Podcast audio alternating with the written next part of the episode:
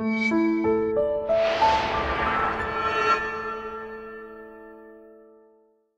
about the egg? Yeah, right.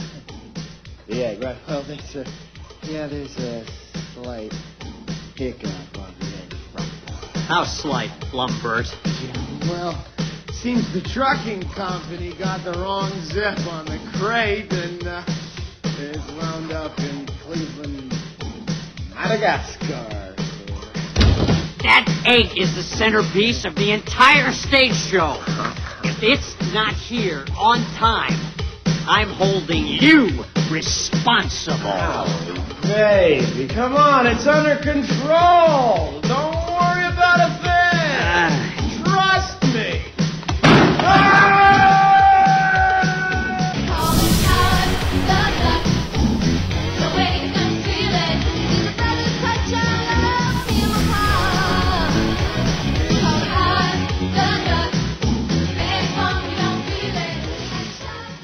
This is not a non spoiler review. It's something else. Poor Howard the Duck. I hate to pick on this one because it's just so darn easy. It's like whiny Mary Jane or the Bat credit card or Bane. Yeah, all of them. Taking shots at Howard the Duck is like putting a working NES zapper right up to the screen. Hitting this duck is that easy. But one fateful night, all those years ago, I vowed to review every superhero movie ever made, and this one sorta counts, so here we are. Figuring out what exactly went wrong here and how it became such an easy target, Uh, that's the real conundrum. I suppose I'll get this out of the way now. No, Howard the Duck isn't a conventional superhero. I mean, neither is the Punisher, but since he exists in the Marvel Universe with a bunch of superheroes, his films are usually lumped into that genre, and the same is true of Howard. This one is a little like The Mask, in its protagonist is dropped in superheroish situations, and a lot of the trappings, motifs, and formulaic elements of superhero movies are here, probably in an attempt to make adult material more accessible to a mainstream audience. As I discussed when I compared it to Constantine, that actually worked in the mask's favor and somehow just serves to make Howard the Duck a really awkward and uneven piece of work. The superhero stuff is mostly shoved into this one, like because it's based on a comic book, it's a foregone conclusion it would have that predictable stop the destruction of the whole world slash save the damsel slash self-sacrifice ending, even though it purports to be a more intimate but still absurd high concept story about a stranger in a strange land who can't go home and is trying to find a way to fit in. I'm not saying pitting Howard up against a dark overlord of the universe can't work, and I think most of the movie's ideas have some merit if only they were blended together in a natural way. But I can't help but wonder did it matter that this was a comic book first, or that Howard in the comics lives in a world that has superheroes in it? The book itself certainly wasn't a superhero book. Would most of this movie's audience even know who Howard the Duck was if not for this movie? It strikes me as an attempt at appealing to families with familiar action fare and making Howard a hero so he doesn't ultimately come off like just a disgruntled, sarcastic pervert. So we end up with a movie that's trying to be harmless, silly fun for all ages and an edgy, risque cartoon for adults. Put all that together and what do you get? uncomfortableness. Uncomfortable like dropping onto a chair with its springs hanging out from a portal in outer space. Like with Batman and Robin, I won't be one of the outliers trying to point out all of Howard the Duck's overlooked merits and how it's been unfairly ridiculed all these years. I don't always agree with public opinion, but sometimes it's hard to argue with the consensus. Howard the Duck is bad. It's bafflingly bad. It's fascinatingly bad.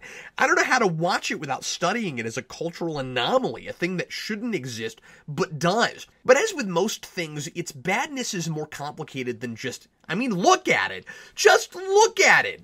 This is one of those movies that's so notorious, people seem expected to hate every aspect of it on principle.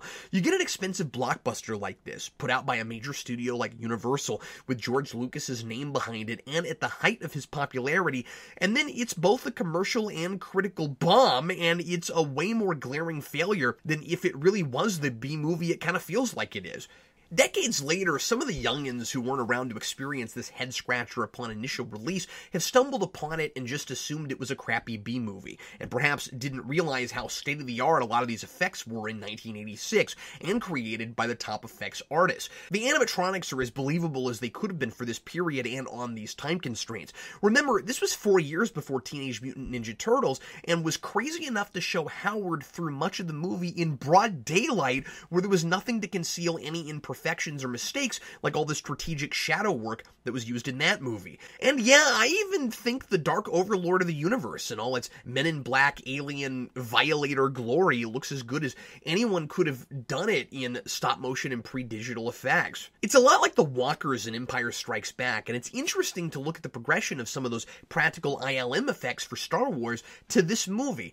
Although I will complain about the color correction. I'm really not sure why the Dark Overlord doesn't match the background more often. Maybe on his world, everything just looks that washed out.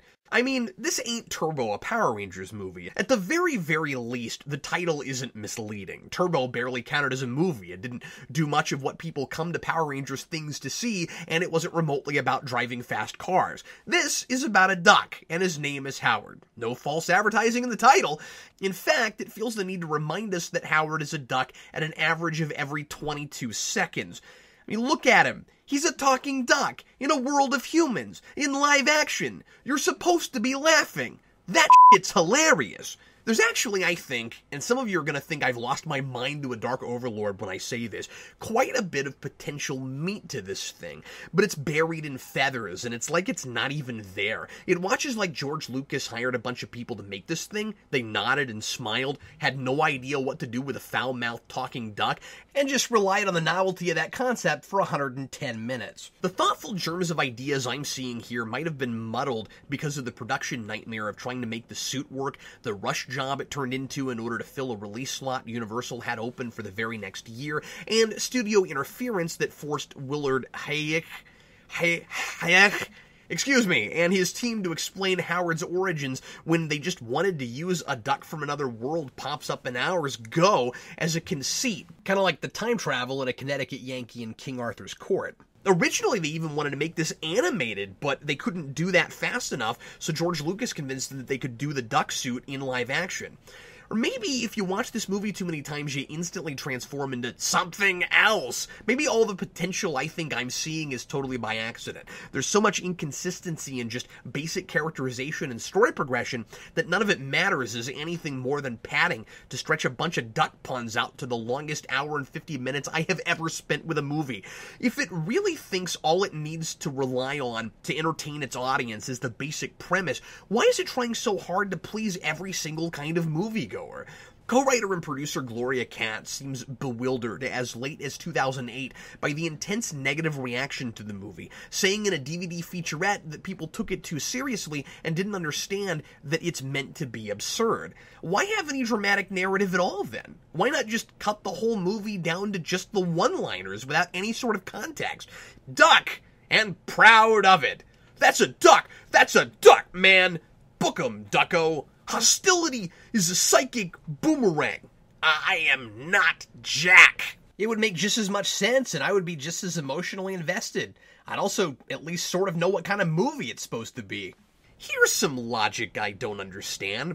Let's throw everything short of the kitchen sink into this movie in an attempt to provide something for everyone but then insist that it was never intended for everyone in the first place. Katz doesn't understand the perfectly reasonable question I would have opened this review with if I hadn't seen that interview first. Who is this movie for? She responds to that exact question with, it's for anyone who finds it amusing, which is basically the same argument as comedy is subjective. You either find it funny or you don't. And that's certainly often true. But the problem is, comedy inside of a narrative requires a story context, even if it is my kind of humor. It presents itself, at least at first, like a crudely comedic character study. If I'm confused about what kind of movie I'm watching, I'm not focusing on the comedy, and often that confusion makes it hard to tell when I'm even supposed to be laughing. What's really perplexing to me is that Katz talks about the Howard the Duck comics as a tongue in cheek film noir throwback and speaks to that concept as the appeal for her and her husband, Huyck, to make this movie. But besides a gritty, stylized look some of the time, that's not translated to screen at all. The scene with Howard and Beverly in bed together is one of the most uncomfortable and awkward and eyebrow raise inducing scenes I have ever seen. They each pretend like they want to get physical with the other while making the audience think in the moment that they're serious. And I don't even know what to do with this. Is it supposed to be funny because the movie thinks it's been really pushing the envelope with the raunchy stuff and wants to fake us out into thinking it would really go that far, but then we're supposed to be relieved when it doesn't, like it's setting boundaries and parameters? Are Beverly and Howard really kidding, or does one of them lose their nerve and pretend they're kidding? Do they both lose their nerve? But then, isn't this sort of a love story? And isn't the final shot suggesting they get together in the end? Wait a minute, now that I'm looking at this again, oh god, Howard's head is coming off. No, never shoot that from behind. Okay, forget what I said earlier. That that looks pretty bad. So now I can't help but wonder, despite all the discipline I'm trying to muster not to think about this, if they really do have an intimate interspecies relationship after the credits roll. See, I don't understand these characters or what they're thinking or feeling, because it changes on a dime to make a joke work. But then the jokes are often so strange and poorly communicated that they don't work on their own without that story context. So my whole experience ends up being a bunch of open mouth gapes and ellipses and head shaking. Something for everyone only works when all those elements create a cohesive whole and aren't separately present in random scenes. If this movie is just for whoever would find it amusing, why does it sometimes watch like corny kiddie fare and sometimes like a lewd comedy? Why is the infamous topless duck in the bathtub and a duck condom in the same movie as the line Bookum Ducko? Yes, it's absurd, but inherently, it's about a talking duck. Comedies need rules, just like action movies and musicals and horror films and the ballet. You don't have to fill in for a formula or toe a genre line. Decades later, Guardians of the Galaxy managed this. It's a logical blend of quirky comedy and drama. But you know what? So was Star Wars. This movie tries to use what passes for comedy in place of internal logic, while simultaneously giving us its rules and then immediately breaking them. There are moments in Howard the Duck that play like parody, but again, it's not consistently that, and I'm never totally sure it's intending to make fun of anything in particular. Is the airplane police car chase at the end meant to lampoon high speed chase scenes? Is it supposed to be funny because it's so long and drawn out?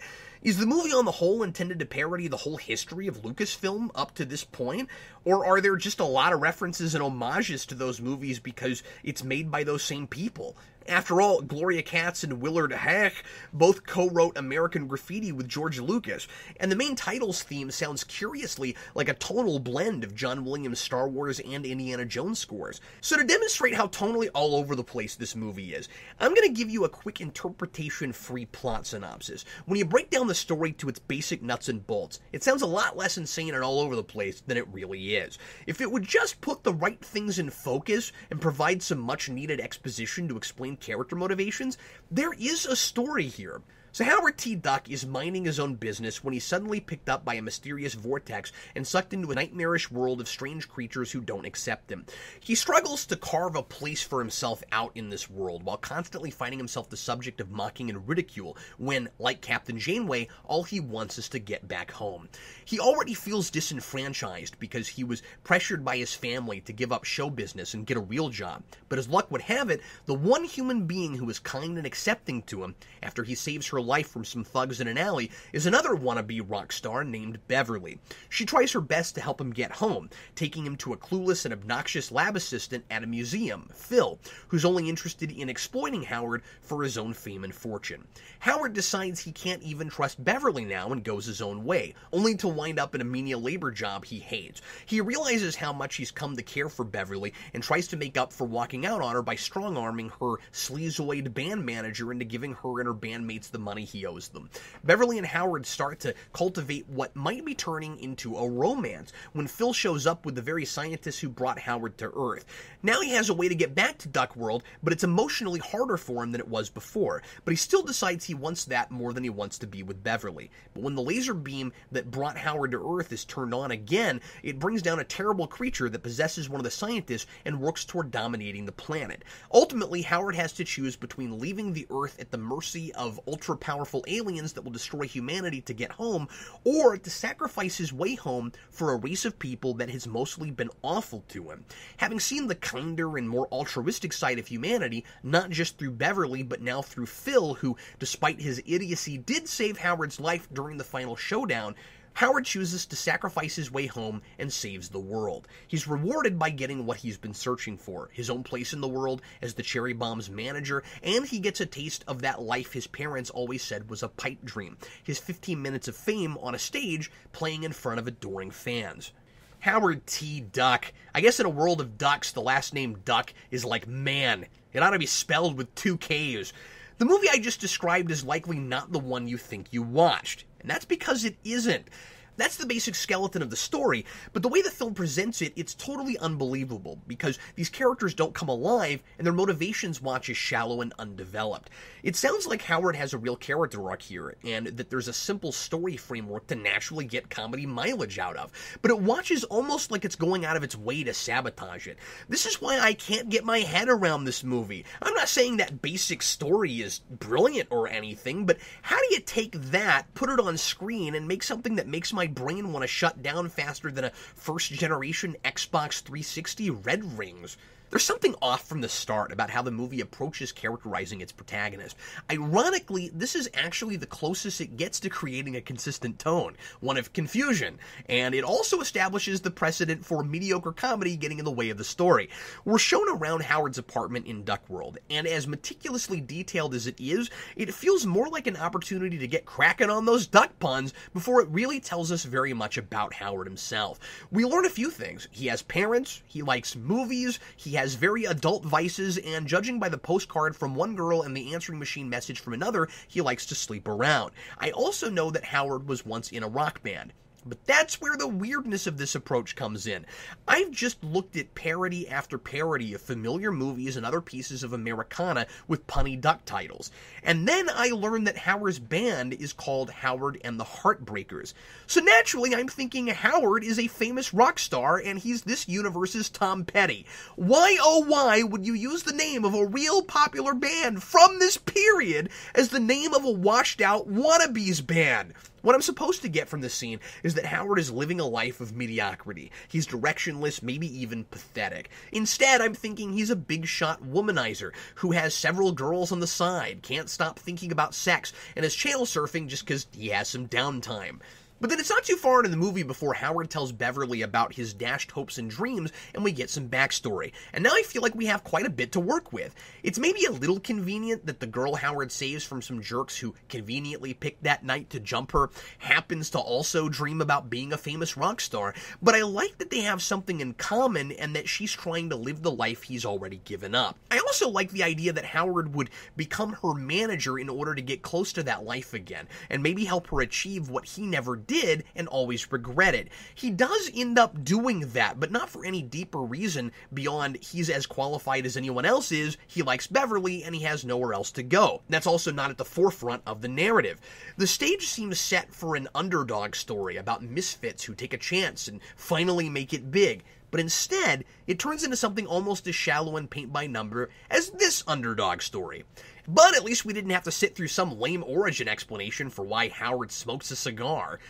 Howard's motivation throughout is that he wants to go home to Duck World. But beyond people here are mean and I don't fit in, I don't understand why. Why does Beverly never remind him that as he told it to her, there was nothing for him in Duck World and he was miserable there? Sure, he has family there, but he doesn't seem to be in a rush to get back to his parents specifically, and they're the main thing that was holding him back all those years. On Earth, he can get a fresh start and do whatever he wants. Sure, he has to deal with various negative reactions to his appearance, and I think the idea is supposed to be that he tries to assimilate, as he says, but he just can't get people to accept him. But shouldn't he try doing what he loves? Especially because on the rock stage, what would be perceived as a bizarre character gimmick would help him fit right in. And remember, he's trying to get work initially when he thinks that he's trapped and he'll never find a way back. When Howard first arrives, he gets a skewed, exaggerated first impression of America in 1986. And this is another idea I like that isn't really explored and ultimately makes no sense. At first, it watches like maybe a clever satire of the weirdness of then contemporary street culture. Star Trek 4 sort of did this too, portraying our world as it is, but through the familiar lens of the clean, utopian, more formal world of Star Trek, it looks weird and crude and, well, illogical. And incidentally, that movie was commenting on the exact same culture in the exact same year. You use an alien as your eyes in for the audience, make him appear to be the most normal thing on screen, and make the street punks and the harebrained musicians look like aliens. But it's hard to tell if this was even the intention, and as the film chugs along, Howard's mannerisms and expressions are as unnatural and cartoonish as everybody else's. Why does everyone grunt and hmm and mm-hmm all over this movie? Is Howard doing that so he'll seem more expressive? Because the filmmakers aren't confident that we can read enough on his puppet face, and the humans all do it, so Howard doing it won't seem out of place? Anyway, the big problem with using Howard to explore and expose the absurdity inherent in the reality of our culture is that Howard comes from a parallel world where everything seems to have turned out just like on ours, except with duck motifs. He reacts in the alley like everything's totally foreign to him, but he seems to also be living in the 1980s, not to mention that he once tried to be part of the exact rock and roll world Beverly inhabits. He probably played the same sort of crappy dives and saw bar fights and everything. So after that initial shock of people being taller, featherless, and not having beaks, he should feel a little more at home than he does, and to my earlier point, that should make it easier for him to consider the advantages of staying beyond this manufactured relationship he has with Beverly that could easily be built on their common interests, but isn't. You know, I can't help but wonder what this movie would have been like directed by Paul Verhoeven. And this all leads me to one of the most baffling lines in the entire movie. What is a pizza? Okay, so you have a world with an America that evolved almost exactly like ours, down to the credit card companies are the same, and Star Wars and Indiana Jones came out at the same time they did here. And you have beer and cigars, but no pizza. What is inherently anti-duck about pizza? So if we go back to antiquity, as far as anyone can tell, the precursor to pizza is the focaccia, a flatbread made by the Romans, and then we added toppings to that later. Then the big game changer that took that basic idea and turned it into pizza was using tomato as a topping, which didn't happen until the 1800s in Naples. So basically, either the Roman ducks didn't come up with the precursor to pizza in the first place, or tomatoes never made it to Europe, so poor people in Naples could start experimenting with it in their bread. Why in the name of the Teenage Mutant Ninja Turtles would pizza be the one thing that didn't happen on both worlds? At least the one thing we're told about. And hey, I guess you wouldn't have the Teenage Mutant Ninja Turtles either, or at least if you did, it would be a pizzaless version. That also means Duck World never had and never will have Mr. Bill, Little Caesar. Kinda interesting, he's got a Roman motif after that focaccia thing. The Book It program, something else would have been hydrated in Back to the Future 2, no National Pizza Month in October, which was created in 1984, but I guess not in Duck World, and in the Duck World version of Spaceballs, there'd be no Pizza the Hut. The Duck World version of Spaceballs would be lampooning a movie called Foul Wars, so I guess it'd be called Foul Balls. Foul, foul balls. It's like a triple entendre. Anyway, not to mention the thousands upon thousands of pizza restaurants we have in the United States alone. How would the ensuing butterfly effect, when you take pizza completely out of the equation, not give Duck World an entirely different cultural makeup? Phil is one of the most bizarre non-characters I have ever seen on screen. He feels like a total cartoon character in a world where people already don't act like real people. I can sort of see what it's going for. The duck is supposed to be the most down-to-earth thing in the movie, so you make a regular guy something closer to what you'd expect from a goofy cartoon duck, and you make him your comic relief character and let Howard be the straight man. He also has grand aspirations, just like Howard and Beverly, and could serve as the extreme example of having unrealistic goals and expectations. He's not living on planet Earth and has a childlike view of the world. He's the ultimate 1980s nerd. He believes in wild extraterrestrial theories and immediately jumps to the conclusion that if Howard is from another planet, he must have superpowers. I could see this guy working as a litmus test for Howard and Beverly. Compared to him, their dreams of stardom aren't so far fetched. And maybe throughout the course of the movie, they could help ground Phil a little, and he might mature and sober up as he gets a dose of reality. That's really what this whole movie should have been about reality checks. Howard realizing that he's unhappy because he gave too much credence to people who told him he was being unrealistic, and he takes a chance when the seemingly impossible opens a new world up to him. Phil really is out to lunch and needs Howard, the most unlikely of mentors, to bring him down to earth and help him develop some street smarts. And Beverly is on the way to becoming jaded like Howard, who helps her to live out her dreams. A second chance for him and an opportunity not to make the same mistake he did for her because he can guide her from experience. The duck shows up and enriches everyone's lives and rediscovers himself in the process. It might be clever and charming to tell that story in a world with something as absurd and unrealistic as an anthropomorphized duck.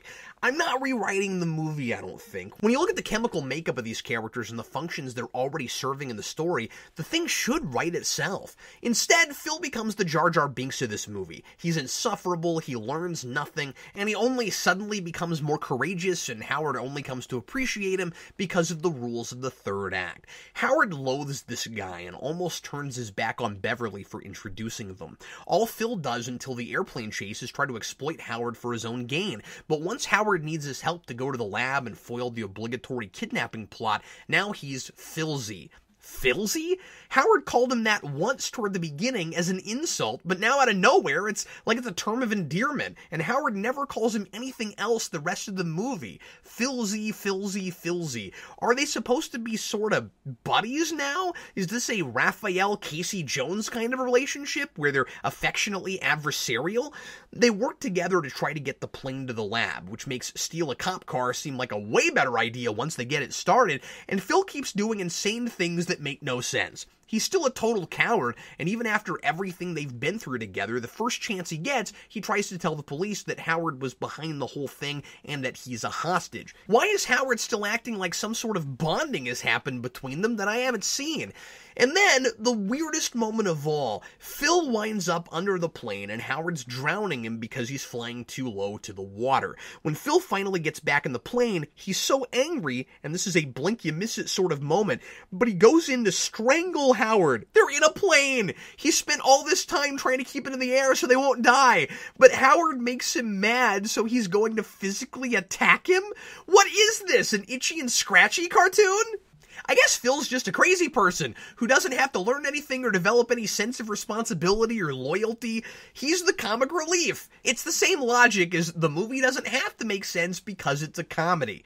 But then why bother with the out of nowhere heroic moment at the end where Phil steps in and blocks the lightning so it doesn't kill Howard? I mean, the movie hasn't seemed to care if I like this person before.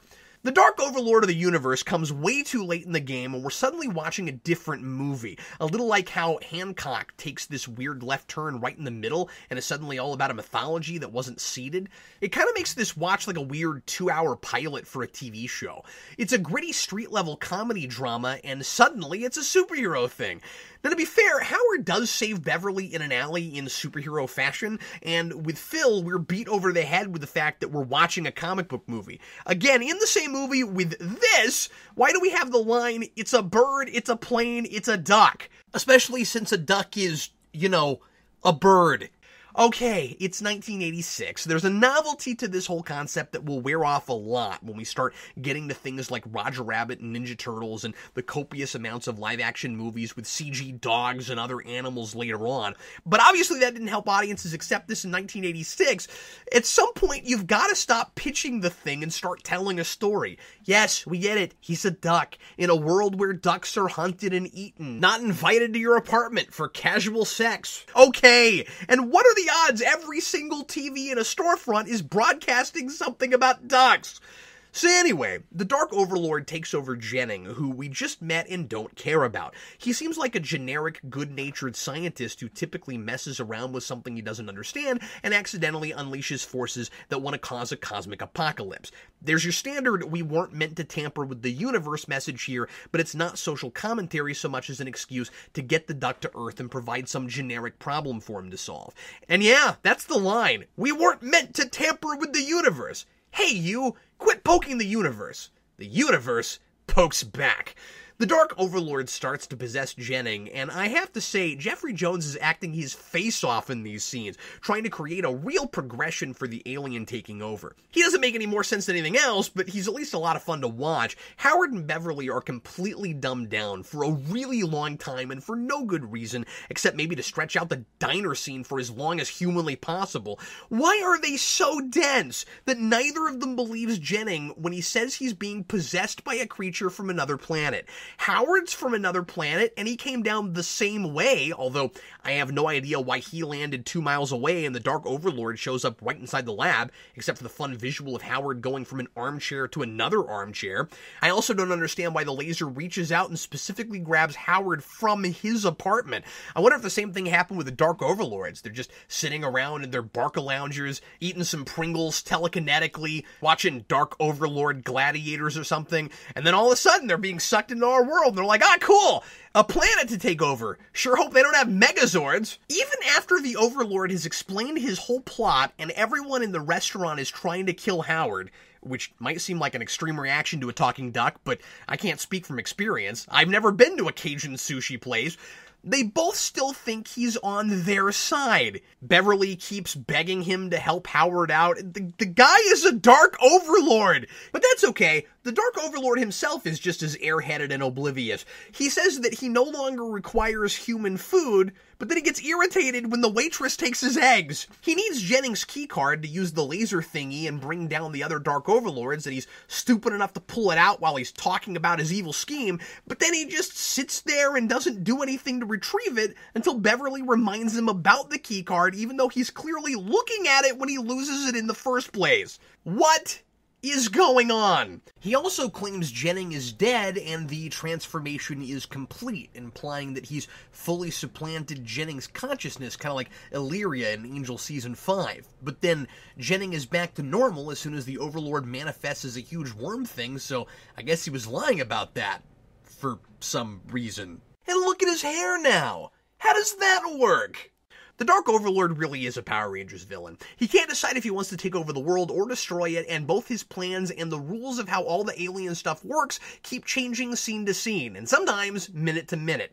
Evil aliens want to rule the Earth, he needs power to keep functioning, and he needs the laser to bring down more evil aliens. Why on the Nexus of Sominus does this feel so darn complicated? So the first Dark Overlord comes down and possesses Jennings. First, he says it's a disguise. And suddenly, it's that his kind can't exist on our planet without growing out of a human being, and that's why he kidnaps Beverly, so he'll have a vessel to use for one of them. But he says he's going to bring down several, so wouldn't he naturally need more people? And at the end, when he's using the laser, is he planning to use everyone in the lab as vessels for the overlords? Or have we forgotten they're not supposed to be able to just show up in full blown monster form? Is that why the overlord zaps Phil and Beverly and glitter phases them to keep them still until he can use them? Maybe. We're not told. And he wasn't expecting anyone there except for him and Beverly, so did he plan to just bring down one overlord, or maybe two, and use Jennings as the vessel for another one? And maybe the idea is there's more now because there are more people here?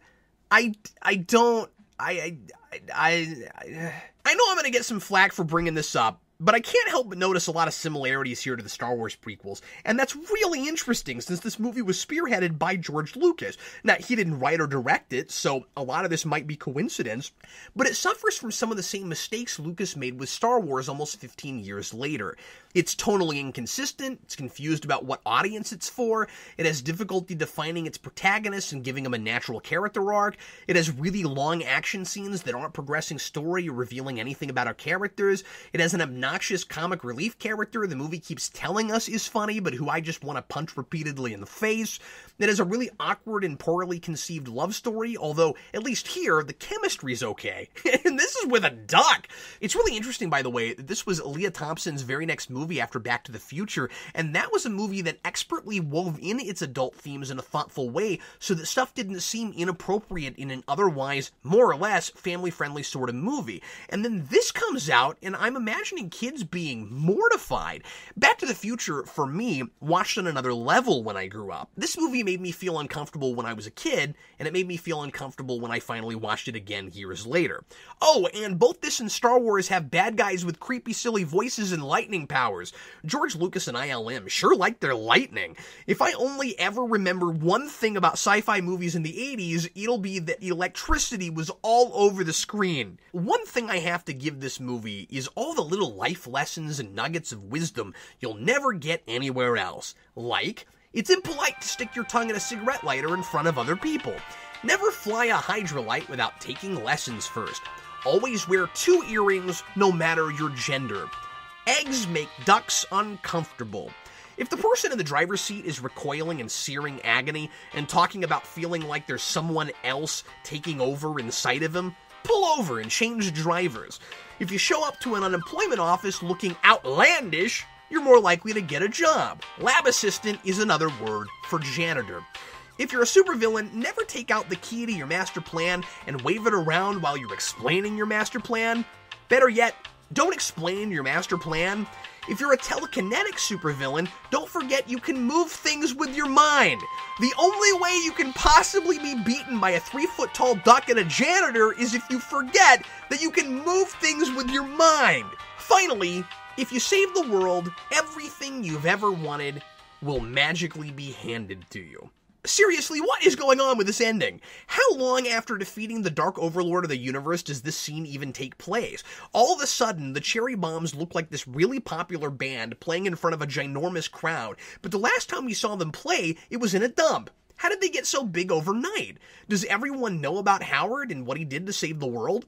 The whole thing was an isolated incident that took place behind closed doors in a laboratory. Even if Beverly or Phil or Jennings told people they helped Howard stop invading aliens from taking over the world, there's no reason anyone should believe them. And can you prove any of this? Oh, well, uh, we're all still here, aren't we? Yeah, so, uh, I guess we owe you one, Tick. Yeah, thanks. But all of a sudden, Beverly and her band is successful and Howard gets to be in the spotlight. But totally on accident! And for no good reason! Again, this is the one thing that's totally consistent throughout. The movie is bookended with awkward and perplexing logic. So Phil is Beverly's stage manager now, and he asks Howard to pull a chord during the Howard the Duck song. He accidentally pulls the wrong one, ostensibly, which conveniently leads to his being lifted into the air on a platform and dropped onto the stage during the bridge and a totally obviously planned moment for him to appear. There are accompanying pyrotechnics and everything. If Howard wasn't supposed to drop on stage, what was supposed to happen there? Why is there a little custom sized duck guitar for him to play when he gets there? Just in case he ever bumblingly wound up on stage? And why, before he winds up on stage, are the lyrics of the song setting him up to be there? Here before your very eyes, he's gonna be with you. He's gonna see some people tonight. I give you Howard the Duck. And then there he is, Howard the Duck, totally unplanned. Maybe the idea is that Phil and Beverly planned this in advance and didn't tell Howard about it. It's like a big surprise. And that could work. Again, being a rock star is his dream. It's what he's always wanted. But just like the should we, shouldn't we sex scene, I can't be sure what's happening. So what should be a charming and satisfying payoff turns into another confusing and overly complicated mess of a scene. I do like that the chords Howard played on Beverly's keyboard in her apartment become the foundation for the song. When I realized that, I couldn't believe it. It actually pays something off in a clever way. I got so used to this first draft, moment to moment plotting that I probably saw it three times before I even realized that. I know this was all a really long and roundabout way of saying, huh? What? But there's a good movie in here somewhere. It's lost in a sea of poorly communicated ideas and unfunny jokes, but it has flashes of inspiration. It's a really interesting failure, but a failure nonetheless. It doesn't speak to me in any sort of narrative language I'm familiar with. It's like watching a first semester German student pretending he's fluent for two hours. He seems to have some semblance of an idea of what he wants to communicate, but his grammar, vocabulary, and sentence structure are all inconsistent and often incomprehensible. And it switches gears more often than a driving student learning stick shift in a parking lot. How such a thing could possibly come together exactly as this did is one of those great mysteries of the cosmos. I'm going to give Howard the Duck a 1 out of 4. And speaking of Star Wars, join me in two weeks for a look at The Empire Strikes Back on Rewind United.